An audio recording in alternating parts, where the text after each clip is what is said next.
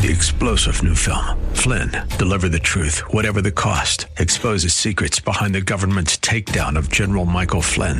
Flynn knew what the intel world had been up to. He ordered the first audit of the use of contractors. This set off alarm bells. He told the truth. He was the most dangerous person for Donald Trump to hire. They had to get rid of Flynn.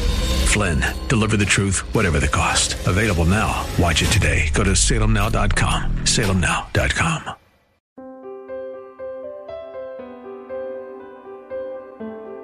This church is here, dear heart, because it is to be a hospital for sinners and for saints alike who can come to Christ and grow in Christ and help people find Christ.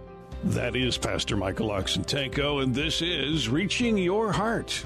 Here at Reaching Your Heart, we believe that God answers prayer. If you need prayer, you can call at any time, 24 7, 888 244 HOPE. That's 888 244 4673. Someone is standing by right now to take your phone call. Today's message with Pastor Michael Oxentenko is entitled The Carried Prayer. That's The Carried Prayer, and you can find it online at reachingyourheart.com. Here now is our pastor teacher Michael Oxentenko with today's Reaching Your Heart. Dear Father God, we are grateful today for Jesus, whose voice is like the sound of many waters, and yet there is no echo that disturbs. There is no shrill that takes away from the thrill of knowing you. Grant us, Lord, in our journey, the ability to appreciate every piece of it, the pieces that would normally make us nervous, to realize it's part of the history, what it means to walk in your path. In Jesus' name, amen. Binti. Binti Jua lived in a prison of sorts, and she was a mother who carried her 17 month old child in her arms inside of what seemed to be a very secure prison. Binti had raised her child herself in prison, and she carried her child as a good mother should. A good mom she was. Not the kind of prisons that people avoid. No, it was not that kind at all. It was the kind of prison people visit so they can stay there and they can see what's on the inside. It was open for all to see. The kind of prison in which people look at you and they point their finger at you and they make faces at you and they celebrate the fact that you are behind bars and they are not, and they bring their kids back and back again to see you in prison. It was a zoo. And Binti was a gorilla in the Cincinnati Zoo. You know, sometimes people measure people by who they are in light of who they think they should be and who they think they themselves are, and thus confusion occurs. We all look through a glass at others. We all look into the zoo of someone else's life because, given the right circumstances, your life is chaotic at some particular period in your existence. And sometimes people size others up as they gaze at you. Have you ever had someone look at you and size you up and you just felt awful after they did it? Few of you have. Yeah. You know, maybe they size you up by how much money you have, how much education you have, by your race or the color of your skin, or what they think it must be like to be you and what you should be. And thus the judgment comes through the window of the zoo. And so at times we live lonely lives, running from those who scare us and hiding from those who evoke the worst kind of fears in us we humans have innate fears that are part of a universal psyche, a universal consciousness that has the thrill of fear in the gene. We are afraid of snakes. Anybody here afraid of snakes? Afraid of spiders. You ever get bit by a spider? My brother got bit by a brown recluse. It ate a hole in him. A spider is an awful thing. Afraid of lions. Now, I knew an evangelist by the name of Dan who stuck his hand in a lion's mouth at the zoo and he almost lost his hand. And the way he got it out was he shoved it deeper in, made the lion choke, and yanked it out, but he has a scratch, a permanent scar on his hand. Why he was doing that, I'll never figure out. These evangelists can really push the envelope at times. And then there are tigers. Anybody afraid of tigers? Well, if you get close enough, you will be. Polar bears. A few people, too. You know, sometimes like, a child looks at me the wrong way. I get afraid of the wrong stare that a child can have. You know, whether they deserve it or not, people make us afraid sometimes. Since the movie King Kong, Hollywood introduced us to the gorilla that roared like a lion. Who ever heard of a gorilla roaring like a lion? on the silver screen. And so ever after, people are afraid of gorillas too. I've been to the zoo and I've watched those great, furry, powerful creatures that look a little human until some human on my side of the glass provokes them and makes them mad by making faces at them. You ever gone to the zoo and made a face at a gorilla?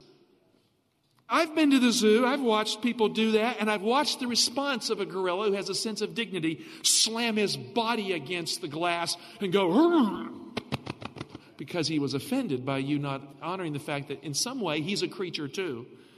I've seen those big, burly gorillas surprise us all with anger that's not human. And so Binti had seen plenty of humans like this in her stay at the zoo. She was a mother watching her little one that was wrapped around her waist, and she owed them nothing really as she was trying to get through her life on scripted terms. One day, the world stood in awe as Binti became the focus of a scene that spoke volumes to the world of humans. It was August 19, 1996, and a little boy strayed from his mother at the Cincinnati Zoo and he went right into the gorilla lowland exhibit, got over the barrier, was looking down at the gorillas, and suddenly everybody was looking at him. And before they knew it, he fell into the gorilla cage. And now, with everyone's hard, no one was making faces at gorillas. Everyone was hushed. There was a quiet. Now, we saw recently this happened in more recent terms. They had to shoot the gorilla to save the boy. That was not the case here. So suddenly, the unnamed mother's boy was on the other side of the glass, and no one was making faces at the gorilla. After his fall, the boy had broken his hand. He was scarred. He was traumatized. He was lying on the ground. The cage was full of gorillas. He was scared of the fury of the creatures that could slam themselves against the glass and take you out in a moment, who could crack your skull like a coconut in its hand. It was just then that Binti, with her little gorilla child wrapped around her waist, went to that little boy. And before any of the other gorillas could get to him, she picked him up like a loving mother would and should, and she carried the boy tenderly to the door so the zookeepers could take him to safety. Diane Sawyer on ABC News would comment that day that Binti had been abandoned when she was a baby gorilla by her mother. She had been raised by humans, she had been taught human love, and so that day she returned the gift of love to those that gave her to her. She showed that she understood. Kindness begets kindness. Love begets love. And so we saw it there that day. Binti will always be remembered as the gorilla who carried the little boy to safety. Now, friend, in the Bible, this marvelous book that God has given us, that is not the Word of man, it is the Word of God. In the Bible, we worship God as a parent. We find an unusual God who is also our friend, who bridges the gap between our deepest need and his highest heaven. We find a God who carries his people to safety. We worship the God who carries. Now, this truth is introduced early in the scripture. You know, I don't know about you, I like driving vehicles that carry me well, like a little fast at times. How many of you think that God Himself likes to kind of, you know, get from A to B in a slow kind of way? Do you know that God has a hot rod? Did you know that? Daniel 7, it says his wheels were burning fire. And a river of fire issued and came forth from before him. I mean, he rides his chariot like it's a hot rod and it leaves this jet stream of rocket fuel behind it as he gets from A to B because God wants to be where he needs to be on time and maybe a little early. In fact, he's always there when we need him. But more than this, his chariot is big enough to carry us. We worship a God who carries his people. Friend, when you cannot come to God, when you cannot reach God, when you cannot extract yourself from trouble, we worship a God who carries his people to himself.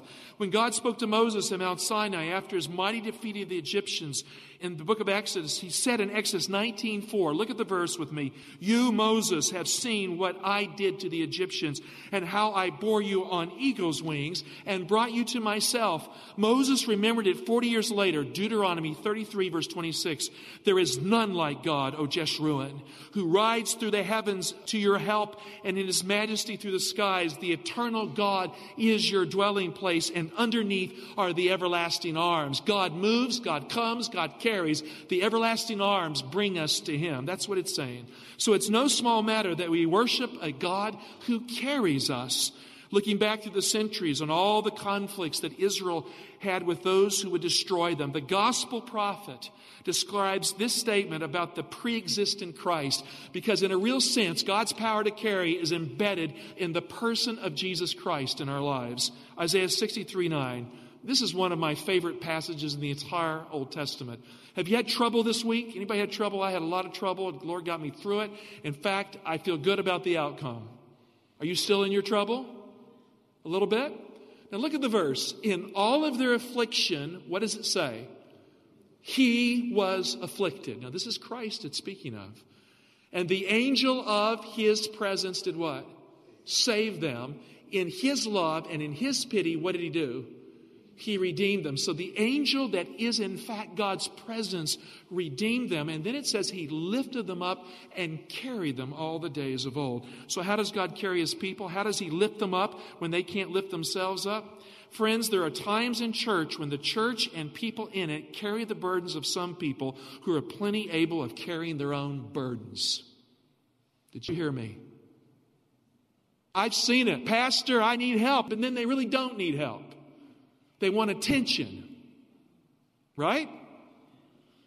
And then when the real help needs to occur, they're not to be found. You are listening to Reaching Your Heart. More with Pastor Michael Oxentenko in just a moment. A reminder we are a listener funded ministry. We do appreciate your support. If you can help us out with a financial contribution, here's the phone number 888 244 HOPE. That's 888 244 4673. You can also find us on the web at reachingyourheart.com. Here he is, Pastor Mike, once again. I'm telling you, when I read the Bible, I see the early church as an actively engaged church that was not looking for ways to get out of work, but looking for ways to do the work of God on earth. And friend, it is not the place of the church to lift the burdens from the lazy. People come to church who want the church to meet all of their needs. The church was not established by Jesus Christ to meet your needs. The church was established for the salvation of souls on earth. So this church isn't here so you can come and have a great worship experience and everything work for you. If that's your attitude, it's an unconverted mindset. This church is here, dear heart, because it is to be a hospital for sinners and for saints alike who can come to Christ and grow in Christ and help people find Christ. And so the church doesn't need to bear burdens for people who should be carrying their own burdens. Now let's make it a little closer. There are church members here, people, and they say, well, I need help. And we find burden bearers around here who are bearing burdens that should be shared burdens, right? Now, I'm going to tell you something that may surprise you. We have the final message for human history. We're the remnant church of the apocalypse. You hear me? But we can learn from godly people who are more fervent than we are because we are also the Laodicean church at this time of Earth's history. There's no reason why we cannot put our best energy into this and to make it happen. And some of you are tired because of the journey we've had in building our church, right? Kind of wear you down. But you'd be surprised. People get tired who did nothing sometimes, right? They're tired because of the change. Change should not make you tired. Change is the way the Lord works when He grows us and we come into Him. So we are not to be burden bearers for those who can bear burdens. We are to carry our own burden for the glory of the Lord. Now, I'm going to tell you right now, I am very grateful that the Lord places things on me that are bigger than me. You know why? It helps us to grow in character. It helps us to rely on Him. It also helps us to realize that we are not the center of the universe. We need the power of God in our life. So God calls on us to bear the burdens of people, but in a very qualified sense. You see, there are broken people. There are, in fact, people who feel that they are overcome with sin, and those people will never get out of their situation unless someone bears their burden. So there is a place for bearing burdens, but not bearing burdens for the lazy and the unfocused. Look at Galatians 6, verses 1 and 2. Brethren, Paul says, if a man is overtaken in any trespass, so what's the context? Who's he talking about here? Someone who is overcome with a sin in their life. Overcome means you're powerless. You don't know how to deal with it. You feel overwhelmed by it. He says, You who are spiritual should restore him in a spirit of gentleness. Look to yourself, lest you too be tempted. And then that's the context. Bear one another's burdens and so fulfill the law of Christ. Why is the law of Christ to bear the burden? Because we worship a Savior who is forgiving, a Savior who loves us, who wants to restore us when we have lost our strength. That is the time for a burden bearer to step in. We worship a God who carries us. In the book of Revelation, Jesus Christ is introduced as the mighty angel of the Lord who carries the prayers of God's people into the presence of God. Turn with me to Revelation 8, verse 2. Very often we think of the book of Revelation, people say, well, you know, it's just about future events and so on. The book of Revelation is full of spiritual teachings that help us to stay close with Christ in every time, especially the last day. Verse 2. The Bible says, Then I saw the seven angels who stand before God, and seven trumpets were given to them. Does anybody here play the trumpet? No trumpet players at Reaching Hearts. You have a shofar horn. We've blown the shofar here. We got to have trumpet lessons at Reaching Hearts. Seven trumpets were given to them. Now look at verse 3. This is the key verse. Another angel came and stood at the altar with a golden censer. Now, you need to notice here the altar is not the golden altar. It stands at the altar with the golden censer. That would be the altar in the outer court of the Hebrew sanctuary. And he was given much incense to mingle, key word, to mingle with the prayers of all the saints where? Upon the golden altar before the throne. So there's a movement from the altar in the outer court where prayer is given, where it's mingled, the incense occurs, and then that angel carries it into the sanctuary, into the holy place, to the golden altar before the ark of God. So there's a movement from earth to heaven because the altar here represents the outer court. From earth to heaven, this angel carries our prayers to God. Now, verse 4 And the smoke of the incense rose with the prayers of the saints from the hand of the angel before God. So the whole point here is that prayers don't stay here. Prayers are not locked down on earth. Prayers move from earth to heaven. They are carried prayers into the presence of God. So this mighty angel is here pictured as the one mediator between God and man, the one who can carry those prayers into the presence of God. The apostle Paul left no doubt who this mediator is. 1 Timothy 2 verse 5.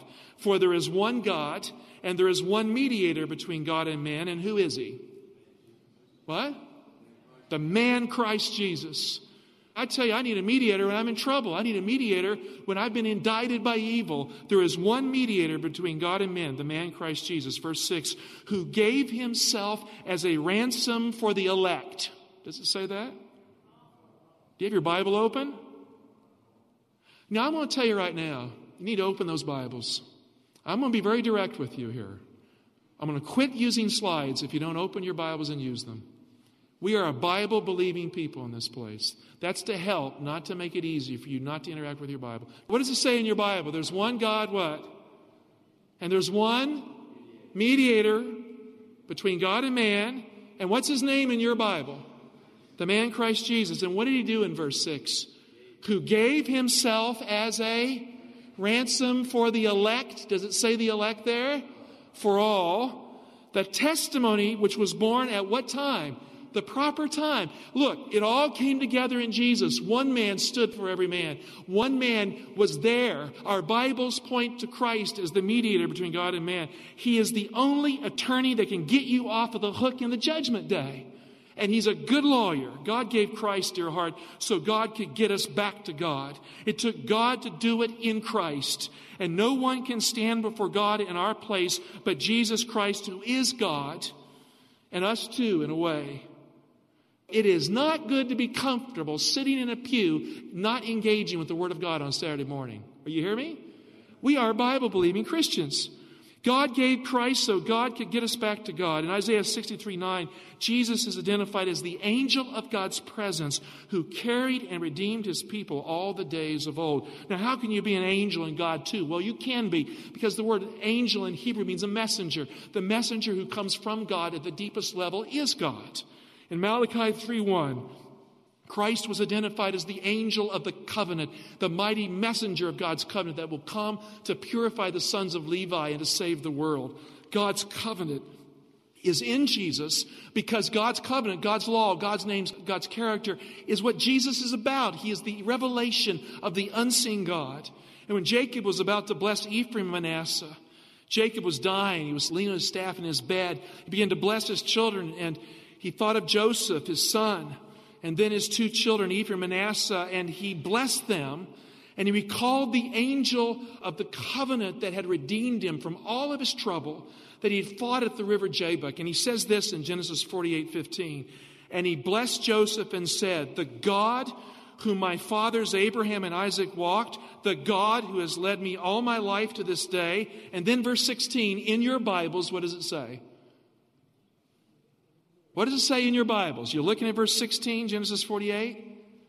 The angel who has redeemed me from all my evil, bless the lads. And notice what he says the God, the God, and then he says the angel. So this angel's not an angel exactly. This angel is the God that had saved him from all his trouble. You see, there are times in life when it's not good enough to have God up there. God has to come down here and find us and meet us where we live. And thus God becomes his own messenger. And the messenger of the covenant, the angel that redeems us, is the pre existent Christ who is eternal God himself.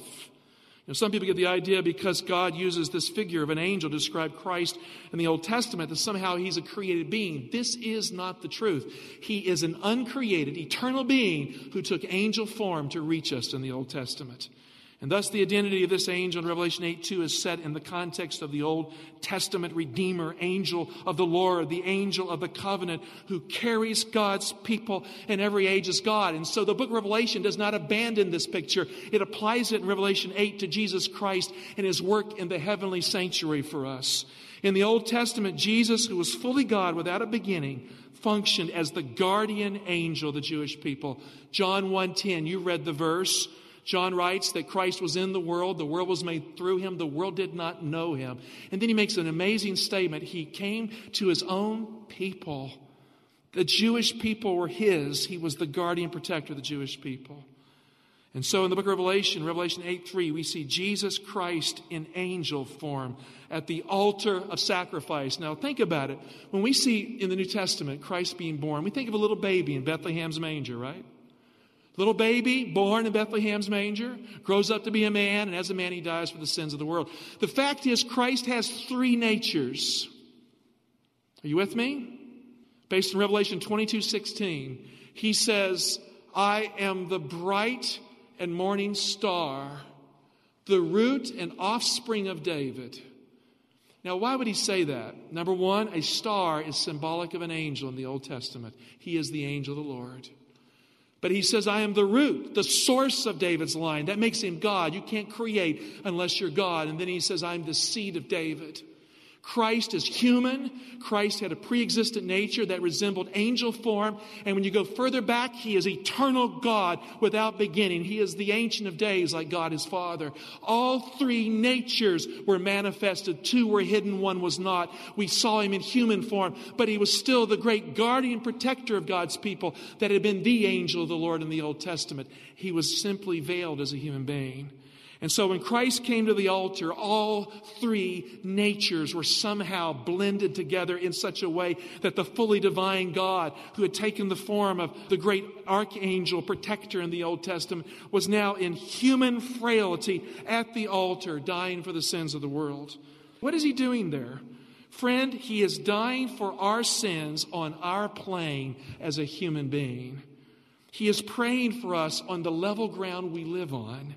He is struggling for us right here in the outer court on earth. You know, the altar of the outer court was bronze, the earth is bronze. He died on the earth for us.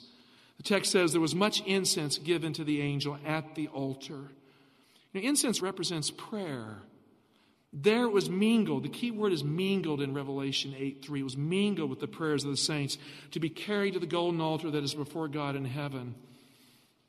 Dear heart, have you ever prayed a prayer you really felt good about? You prayed it and you felt like God was hearing that prayer and you could just feel his presence? You ever pray a prayer like that? Now, let's go to the other pole. You ever pray a prayer you just felt as an awful prayer?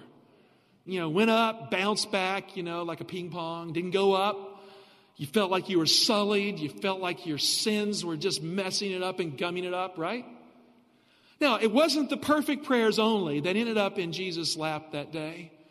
Every prayer prayed in sincerity, whether it be a messed up prayer or a great prayer, was placed, was mingled with him from Gethsemane to the cross so that he was able to embrace the collective consciousness of the human race from Adam to the end. And that puts you in the mix. You're part of what was mingled there at the altar.